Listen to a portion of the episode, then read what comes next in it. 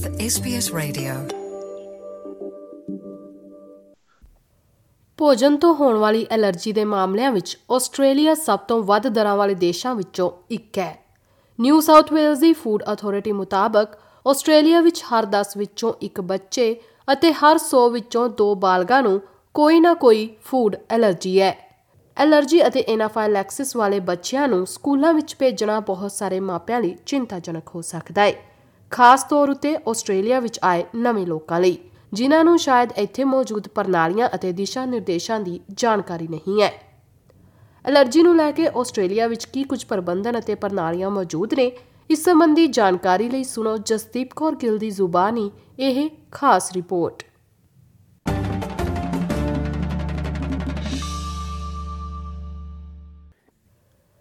ਸਿੱਖਿਆ ਅਤੇ child care ਵਿੱਚ ਐਲਰਜੀ ਵਾਲੇ ਬੱਚੇ ਦਾ ਪ੍ਰਬੰਧਨ ਮਾਪਿਆਂ, ਸਕੂਲਾਂ ਅਤੇ ਡਾਕਟਰਾਂ ਵਿਚਕਾਰ ਸੰਚਾਰ ਉਤੇ ਨਿਰਭਰ ਕਰਦਾ ਹੈ।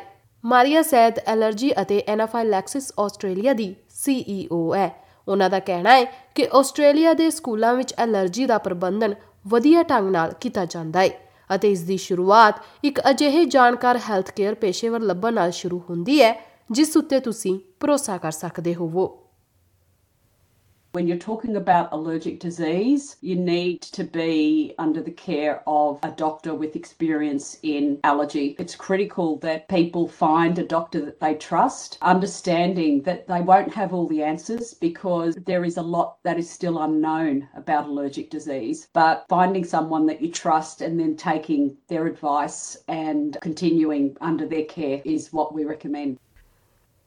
Allergy ਅਤੇ ਐਨਾਫਾਈਲੈਕਸਿਸ ਵਾਲੇ ਬੱਚਿਆਂ ਨੂੰ ਸਿੱਖਿਆ ਅਤੇ ਚਾਈਲਡ ਕੇਅਰ ਲਈ ਭੇਜਣ ਵੇਲੇ ਇਹ ਜ਼ਰੂਰੀ ਹੈ ਕਿ ਮਾਪੇ ਬੱਚੇ ਦੀ ਸਥਿਤੀ ਬਾਰੇ ਜਾਣਕਾਰੀ ਪ੍ਰਦਾਨ ਕਰਨ, ਜਿਸ ਵਿੱਚ ਇੱਕ ਐਕਸ਼ਨ ਪਲਾਨ ਵੀ ਸ਼ਾਮਿਲ ਹੁੰਦਾ ਹੈ।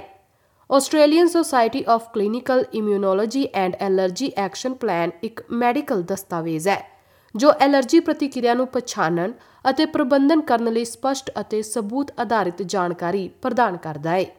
ਇਹ ਦਸਤਾਵੇਜ਼ ਇਲਾਜ ਕਰਨ ਵਾਲੇ ਡਾਕਟਰ ਜਾਂ ਨਰਸ ਦੁਆਰਾ ਦਸਤਖਤ ਕਰਵਾਉਣ ਤੋਂ ਬਾਅਦ ਮੁਕੰਮਲ ਹੁੰਦਾ ਹੈ ਆਓ ਸੁਣਦੇ ਹਾਂ ਇਸ ਉੱਤੇ ਡਾਕਟਰ ਕੇਟੀ ਫ੍ਰਿਥ ਦਾ ਕੀ ਕਹਿਣਾ ਹੈ ਜੋ ਕਿ ਸਿਡਨੀ ਚਿਲਡਰਨ ਹਸਪੀਟਲ ਵਿੱਚ ਇੱਕ ਬਾਲ ਰੋਗ ਪ੍ਰਤੀਰੋਧਕ ਅਤੇ ਐਲਰਜਿਸਟ ਨੇ।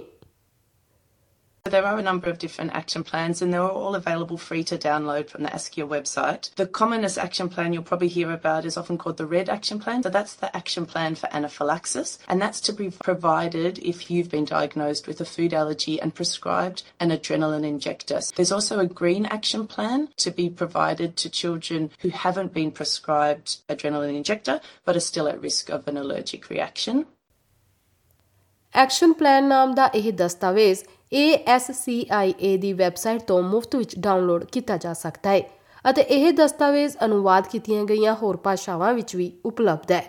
ਹਾਲਾਂਕਿ ਐਕਸ਼ਨ ਪਲਾਨ ਦੀ ਮਿਆਦ ਖਤਮ ਨਹੀਂ ਹੁੰਦੀ, ਪਰ ਇਸ ਨੂੰ ਕਈ ਵਾਰ ਰਿਵਿਊ ਕਰਨ ਦੀ ਲੋੜ ਪੈ ਸਕਦੀ ਹੈ, ਜਿਸ ਦਾ ਫੈਸਲਾ ਇਲਾਜ ਕਰ ਰਹੇ ਡਾਕਟਰ ਵੱਲੋਂ ਕੀਤਾ ਜਾਂਦਾ ਹੈ।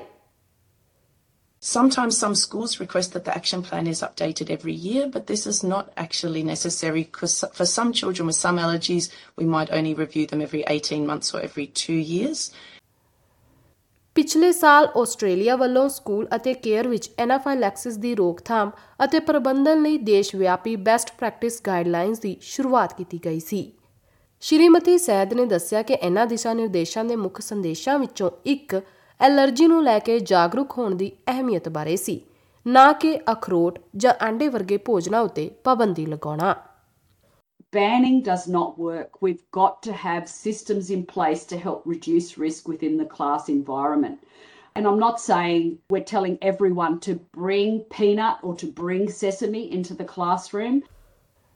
ਨੋਵੀਆ ਚੈਨ ਦੇ ਬੇਟੇ ਟ੍ਰਿਸਟਨ ਨੂੰ ਬਹੁਤ ਸਾਰੇ ਭੋਜਨਾਂ ਜਿਵੇਂ ਕਿ ਡੇਰੀ ਉਤਪਾਦਾਂ ਅੰਡੇ ਸੀ ਫੂਡ ਅਤੇ ਗਿਰੀਆਂ ਤੋਂ ਐਲਰਜੀ ਹੈ ਅਜਿਹੇ ਵਿੱਚ ਉਸਦੇ ਬੇਟੇ ਨੂੰ ਉਸਦੀ ਸਥਿਤੀ ਬਾਰੇ ਸਿੱਖਿਅਤ ਕਰਨਾ ਅਤੇ ਪੱਕੇ ਨਿਯਮਾਂ ਨੂੰ ਲਾਗੂ ਕਰਨਾ ਹੋਰ ਵੀ ਜ਼ਰੂਰੀ ਹੋ ਜਾਂਦਾ ਹੈ And I also tell Tristan do not eat anything given from the others. If you want to try something he never had before, always bring it to me so I can check the ingredients, make sure they're nut free, dairy free, and egg free.